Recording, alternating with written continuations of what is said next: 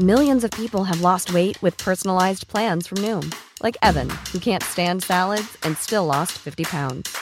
Salads, generally, for most people, are the easy button, right? For me, that wasn't an option. I never really was a salad guy. That's just not who I am. But Noom worked for me. Get your personalized plan today at Noom.com. Real Noom user compensated to provide their story. In four weeks, the typical Noom user can expect to lose one to two pounds per week. Individual results may vary.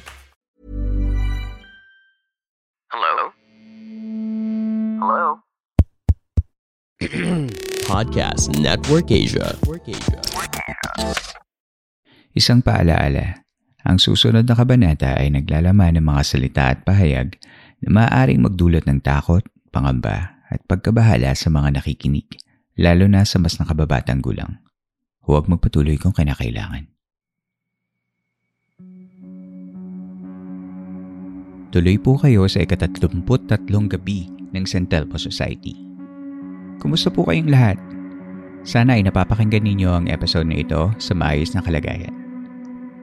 Ang San Telmo Society ay ang listener story submission segment ng Philippine Campfire Stories, kung saan binabasa ko ang mga totoong kwento ng kababalaghan at pagtataka mula mismo sa ating mga tagapakinig. Ngayong gabi, dalawang kwento na naman ang hatid sa atin ng mga kasama natin sa campsite. Sana ay nasa komportable kang lugar. Iwan mo muna ang iyong mga problema sa labas at sama-sama nating pakinggan ang unang kwento mula kay Fiam.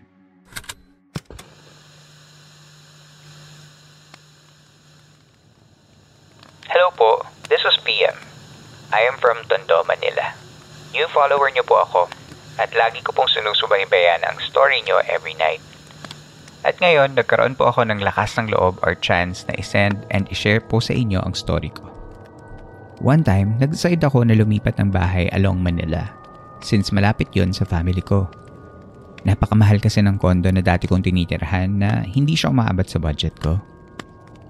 Nag-decide akong humanap ng bahay for rent at hindi ako nagkamali. Para bang inilaan talaga sa akin itong bahay na nilipatan ko. It was a four-story house at grinab ko ito dahil napakaganda ng bahay at mas affordable kaysa sa kondo na nire-rent ko along Pasay. Bago ko ito nilipatan ay naging abandonado ito ng ilang taon. Although maayos-ayos pa naman, ngunit bago ko ito tirahan ay napakadilim ng bahay na pati ang kulay ng pader ay madilim. Kaya nagdesisyon ako na ipapintura ito ng mas light at ipaayos ang mga sirang kisame para mas umaliwalas. Napag-usapan namin ng may-ari na ibabawas na lang ito sa mga monthly na bayarin. First night ng pagtira ko sa bahay na to ay hindi talaga ako makatulog. Iniisip ko na lang ay namamahay ako at kung makatulog man ako ay nagigising din ako agad kasi may naririnig akong akyat panaog sa hagdanan ng second floor, paakyat sa third floor. Iniisip ko na lang noon na kasambahay ko yon dahil dalawa lang naman kaming nakatira dito kasama yung alaga naming aso. Sa third floor na kwarto natutulog yung kasambahay ko. Hindi ko na pinansin ang mga yapak at kalabog ng mabibigat na paa na yun. Dahil baka umihilang sa banyo sa first floor yung kasambahay ko. Dumaan ang mga ilang araw. Nawawala din ang yapak sa gabi. Ngunit nang dumating ang mga sumunod na linggo, ay mas naging malala ang pagpaparamdam sa amin. Isipin mo bago pa lang kami dito pero nakakakilabot na. Habang dumadaan ang araw-araw, nakakaramdam na din ng kakaiba pati yung kasambahay ko. Nakakakita siya ng mga anino at yung mga yapak ng paa at takbo sa hagdanan namin. Akala ko ako lang nakakarinig. Siya din pala. Pero hindi niya sa akin sinasabi yon dahil sa hiya niya na baka pagalitan ko siya. Naglakas loob lang siya na i-open ang nararamdaman niyang takot nung nagtanong na ako sa kanya. After one week, nagigising ako na puro kalmot yung tiyan at likod ko. Minsan umabot pa na may kalmot ako sa muka. Ilang gabi ding nangyari yon. Pati mga pasa na walang kadahilanan. May gabi din na pag nasa baba ang kasambahay ko, habang nanonood ng TV kasama yung alaga naming aso ay may pagkakataon na nakatingin yung aso sa hagdanan. Na para bang may inaabang ang bababa. Sabay tahol ng tahol. Grabe yung takot na nararamdaman ko noon sa tuwing sasapit ang gabi sa bahay na tinitirahan namin. Okay lang sana kung nagpapakita lang, pero yung tipong nananakit na ay ibang usapan na yun. Hanggang sa dumating yung time na nagkasakit na ako at pumayat na ng walang kadahilanan, na naisip kong parang iba na to. Sa sobrang takot ko, Pinabless ko na lang talaga yung bahay na yon at sabay umalis kami at lumipat ng apartment. Nagpasintabi na dun ako sa nakatirang nilalang kung ano man yun. At dun sa may-ari ng apartment, takip bibig at todo deny pa rin sila tuwing na magtatanong ako about sa nakakatakot na karanasan namin ng kasambahay ko. Umalis ako nang di ko kinuha ang deposito ng bahay. Ayos lang yun. Isang taon na kontrata pero dalawang buwan lang ang tinagal ko dahil para bang ang bahay na yon ay ayaw magpatira ng ibang tao. Hanggang ngayon, grabe pa din yung kilabat ko habang kinikwento ko ang storyang ito. Hindi ako naniniwala sa ganyang mga bagay. Ngunit nung naranasan ko yan, namulat ako sa paniniwalang kababalaghan. Salamat po Philippine Campfire Stories. Sana ay nagustuhan nyo ang kwento ng karanasan ko. Hello, Fiam. Salamat sa kwentong hatid mo sa amin ngayong gabi. Haunted homes give us the creeps kasi sa mga gantong bagay na hindi mo malinaw kung may banta nga ba sa buhay mo o wala. Tipong paramdam ng paramdam pero hindi mo maintindihan kung ano nga ba ang nangyayari. It's like being in that limbo when you decide whether or not tatakbo ka ba sa labas ng bahay kahit hindi mo ma-explain kung ano nga ba yung nakakatakot or magpapakatapang ka ba without fully knowing ano nga ba ang kinakaharap mo. Being in a new environment heightens our senses, especially if we're mostly alone. It's part of our human nature. Imagine, naglalakad ka sa kakahuyan at nakarinig ka ng tunog sa hindi kalayuan. Automatic mag-iisip ka na may sumusunod sa iyo na tao o hayop na maaari kang saktan. Wala kasing mawawala kung magiging alerto tayo kumpara sa hindi mo pagpansin sa tunog na yon kung nagkataong totoong may nakaabang na panganib. Dahil sa mentality na ito, nag-evolve tayo to be hyper-vigilant kahit sa mga houses like your apartment. But being haunted isn't always the case. Sabi mo nga, that house was previously empty. So, when an undisturbed space suddenly gets occupied, the presence of moving warm bodies can cause a change in the house's chemistry. Maaaring may mga ligaw na hayop na gaya ng pusa o daga na nasa bahay na yon kapag gabi at maaaring yon ang naririnig nyo. Maaari ding kalabog yon ng mga loose boards na nagagalaw ng malakas na hangin. Ang mga kalmot naman sa iyong ay maaaring gawa din ng ibang mga bagay gaya ng self-scratching at night. May mga taong mayroong parasomnia o yung taong nagda-demonstrate ng unusual activity while they're sleeping. Yung iba naman ay mayroong dermatographia or simply put, skin writing. With dermatographia, your skin has an outsized reaction to light scratching, rubbing, or pressure. Pwede rin namang rashes lang yun, which are usually caused by skin contact with some kind of irritant or allergen or from taking certain medications. Of course, these are things na maaaring hindi related sa experience mo, so take my words with a grain of salt. In the end, our homes must be our safest place. So if you're living in a home that you are not comfortable in, gayahin niyo si FIAM and just look for another home. Mas importante pa din sa lahat ang peace of mind.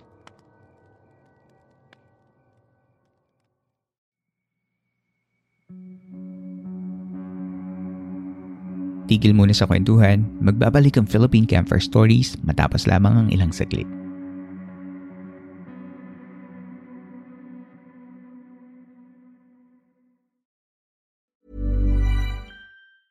If you thought the only way to get a more defined jawline with natural looking results was through surgery, think again. Juvederm Volux XC is a non surgical injectable gel filler that improves moderate to severe loss of jawline definition and can help you achieve natural looking results with little downtime. Even better, this improved definition lasts up to one year with optimal treatment. No maintenance required. Improve jawline definition for a smooth, sculpted look with Juvederm Volux XC. For important safety information and to find a licensed specialist, visit juvederm.com. That's J U V E D E R M.com. Not for people with severe allergic reactions, allergies to lidocaine, or the proteins used in Juvederm. Common side effects include injection site redness, swelling, pain, tenderness, firmness, lumps, bumps, bruising, discoloration, or itching. There's a risk of unintentional injection into a blood vessel, which can cause vision abnormalities, blindness, stroke, temporary scabs, or scarring. Talk to a licensed specialist to find out if it's right for you.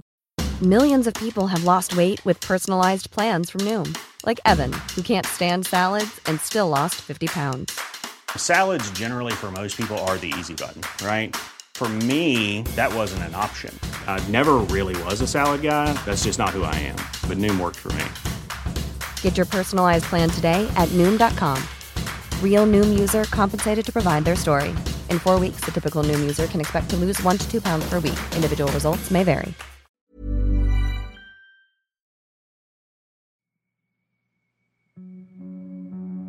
Sa pagpapatuloy ng Philippine Campfire Stories.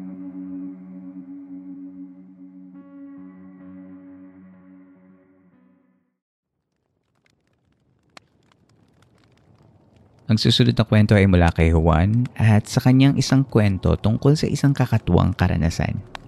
Pakinggan natin ang kwento ni Juan.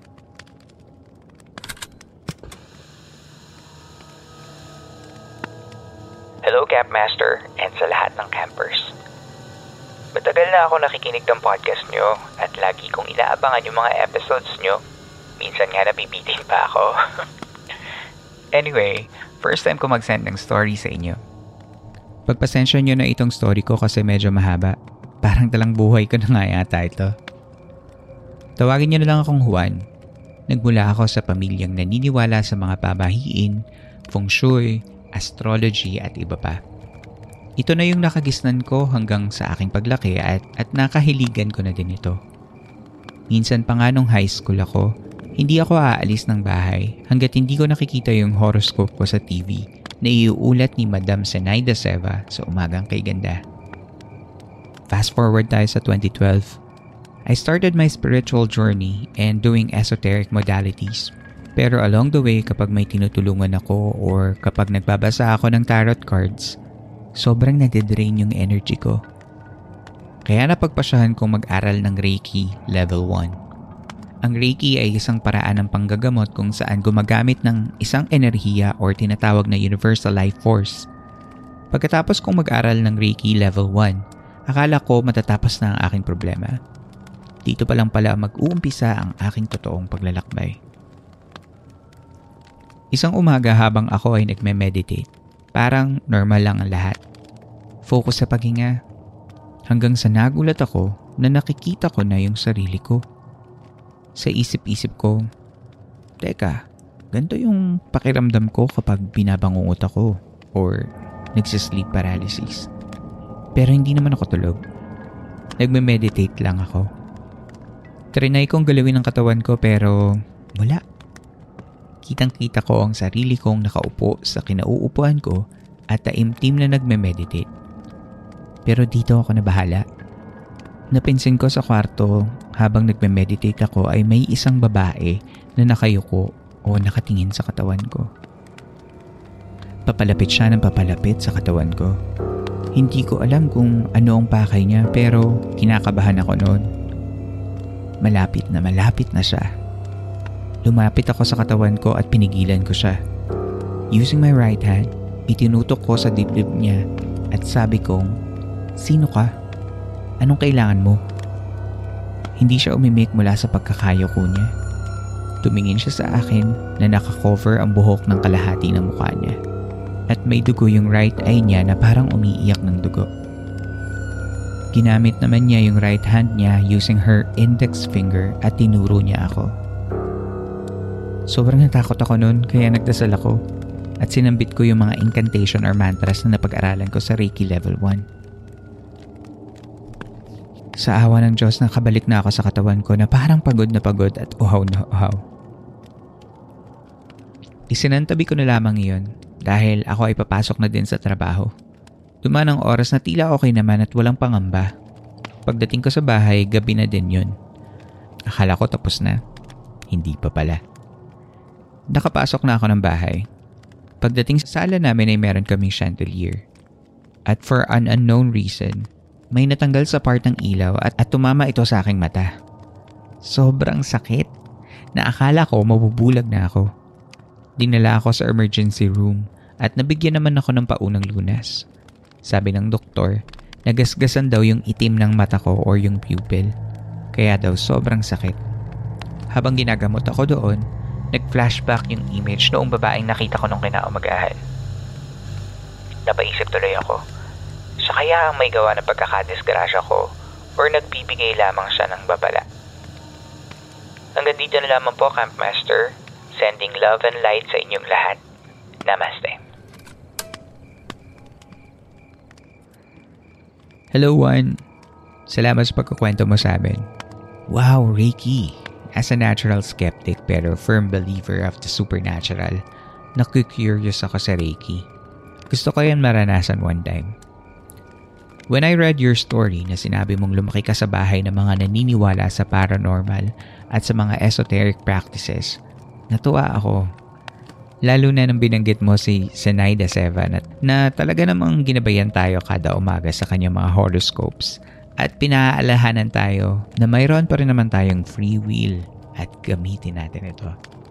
That is every morning for so many years. Bakit di nga naman magkakaroon ng impact sa buhay natin yun? Deeply ingrained talaga ang supernatural and folkloric beliefs sa ating mga Pilipino. Kaya hindi ako nagtataka na karamihan sa atin ay naniniwala sa supernatural. Wala akong masabi sa kwento mo kasi beyond my limited experience and knowledge na yata ito. But as someone na nakikinig sa kwento mo, hindi kaya premonition ang nangyari sa'yo? Kasi you saw someone with blood in her eyes and then you had an eye accident. Coincidence? Hmm. Sa mga nakakaintindi sa psychic abilities, si Juan ba ay nagkaroon ng astral projection sa kwentong ito? Sino kaya yung babaeng nagpakita sa kanya? Let me know by reaching through any of our social media channels or via the Facebook group natin na The Campsite. Okay, break time muna sa takutan at bigyan muna natin ng oras ang ilan sa ating mga campers na sumulat sa atin. From EJ via email last April, sabi niya, There is an urban legend here in Brunei about a walking corpse known as Hantu Pokong. After a person is buried under the ground, after the 40th step of the last person who came to the funeral, the corpse will rise up to the ground and will hop. They cannot walk because they are wrapped in white cloth. For 40 days, they will hop around the earth and will return to their grave. There is a saying here na kapag nakakita po kayo ng hantu pokong, swerte po yun. Wow, thank you so much for this info, EJ. And hello sa iyo sa Brunei. Sana ay okay ka lagi sa pakikinig mo sa Philippine Camper Stories. Hantu pokong reminds me of uh, the Amalanhig. O, oh, yung mga aswang na hindi namatay. So, hindi rin kasi sila makalakad ng diretsyo And uh, this greatly reminds me of that particular creature. So, Hantu Pokong in Brunei. Thank you so much for sharing that. Another one from Madam Baby via email last June. Hello, good day. Ngayon lang po ako nakapakinig ng podcast ninyo at nahook ako agad. Nawawala ang stress ko sa pakikinig. Gusto ko din yung title ng program ninyo na Campfire Stories. Feeling ko nasa bundok ako tapos nasa camping. Na-appreciate ko rin yung burning leaves sa background. Isa pa ang soothing ng voice mo po. Keep it up, your new listener here. Full support ako sa podcast mo. And by the way, gusto ko yung name mo na Jericho, pero with an H. Maria Concepcion Curan or Madam Baby. Thank you so much, Madam Baby. Salamat at na nakakapakinig ka. I'm so happy na na-appreciate mo yung background effect ng Philippine Campfire Stories. That is exactly how I want it. Gusto ko nakakapag-relax kayo habang nakikinig kayo ng podcast. Yung tipong di mo alam kung matatakot ka ba or marerelax ka at aantokin. Bahala ka na. at huli ay si Dana from Facebook. Hi Campmaster, I have a suggestion for future episodes. Maybe you can invite a filmmaker who specializes in Philippine horror. Naisip ko lang siya kasi naghahanap ako kung saan makakapanood ng movie na Itim by Mike De Leon. Because it's now considered a Cannes classic and it is supposedly an anti-martial law film. It's also famous for being one of Charo Santos's breakout roles. Unfortunately, I can't find it for streaming on the internet, but I thought maybe you could interview a director who was famous for horror films, Eric Matty, for example. By the way, the LGBTQ episode is one of my favorites from the podcast. I thought it had really great message on self-acceptance and how one shouldn't have to conform to other people's standards. Hey Dana, thank you so much. I really appreciate that you reaching out to me via Facebook with the directors, um, Eric Matty or Mike Leon or any of horror movie directors. I would really love for them to be in the show. Unfortunately, some of them are truly busy and it takes a while for them to um, reach out and say yes to any of my invitations. I do try to reach out to some other guests para meron din kayong ibang inputs on what goes on behind the minds of horror content creators. So, hopefully soon, hindi natin alam. And that's it. Thank you to everyone na nagpadala ng mga messages nila.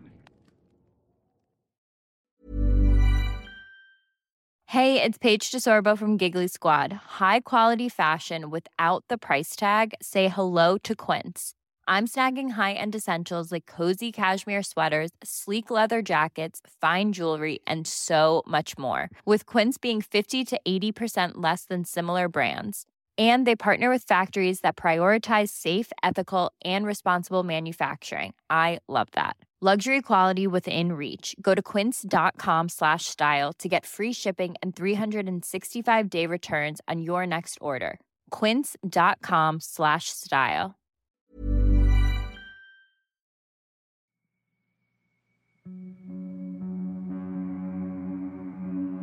Inyo pong nasa baybayan ng isa na namang kabanata ng Philippine Campfire Stories. Sana ay nakatulong kahit panandalian ang pakikinig ninyo upang maipahingaan yung mga sarili laban sa problema at hamon sa labas ng campsite na ito.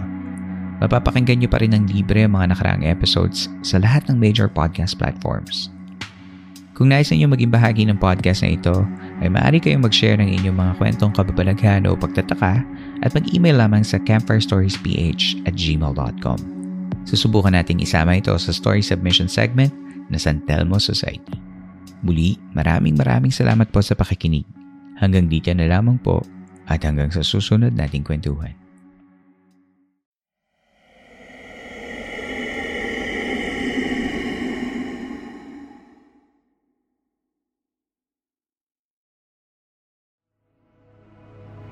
This podcast episode is based on or is inspired by true events unless otherwise indicated. All the names, characters, businesses, places, events, and incidents in this podcast are either the product of the podcast creator's imagination or used in a fictitious manner. Any resemblance to actual persons, living or dead, or actual events is purely coincidental.